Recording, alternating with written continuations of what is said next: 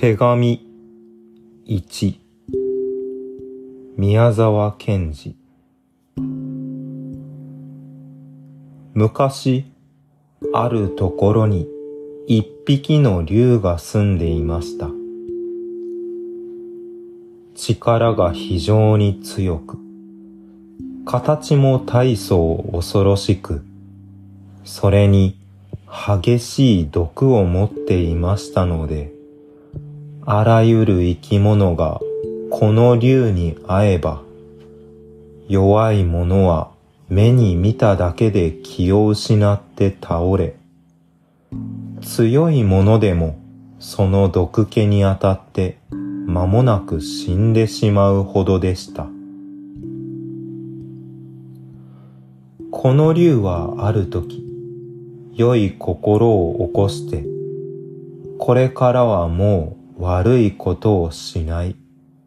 すべてのものを悩まさないと誓いました。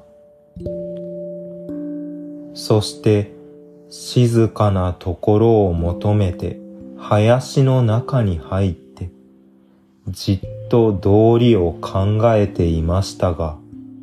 とうとう疲れて眠りました。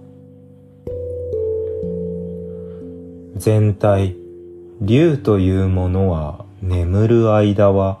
形が蛇のようになるのです。この竜も眠って蛇の形になり、体には綺麗な瑠璃色や金色の門が現れていました。そこへ漁師どもが来まして、この蛇を見て、びっくりするほど喜んで言いました。こんな綺麗な珍しい川を王様に差し上げて飾りにしてもらったらどんなに立派だろう。そこで杖でその頭をぐっと押さえ、刀でその皮を剥ぎ始めました。竜は目を覚まして考えました。俺の力はこの国さえも壊してしまえる。この漁師なんぞは何でもない。今俺が息を一つすれば毒に当たってすぐ死んでしまう。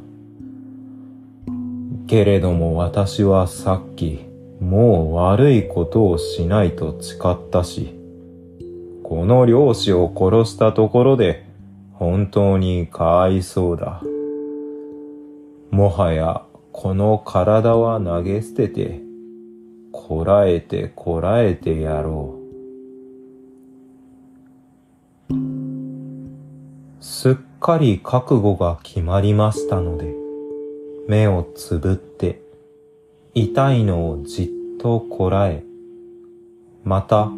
その人を毒に当てないように息を凝らして、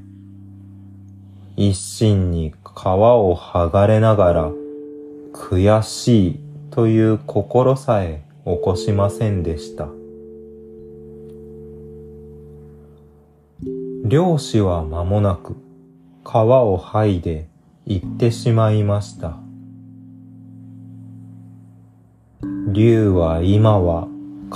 のない赤い肉ばかりで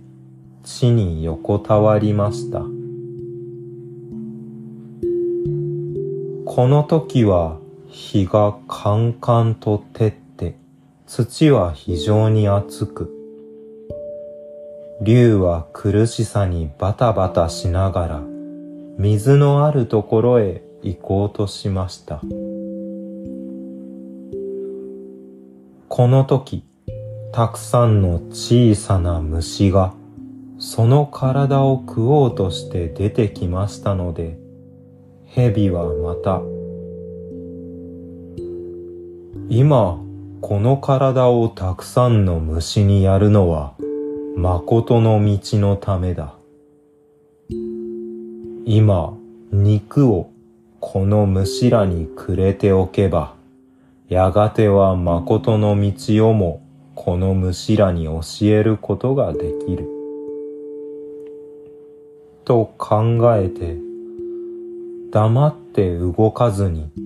虫に体を食わせ、とうとう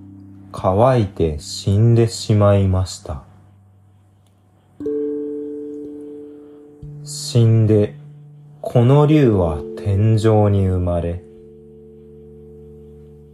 後には世界で一番偉い人、お釈迦様になって、みんなに一番の幸せを与えました。この時の虫も皆先に竜の考えたように、後にお釈迦様から教えを受けて、誠の道に入りました。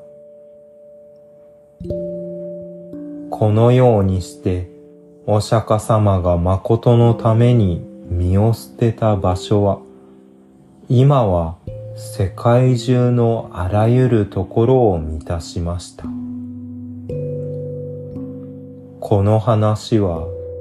おとぎ話ではありません。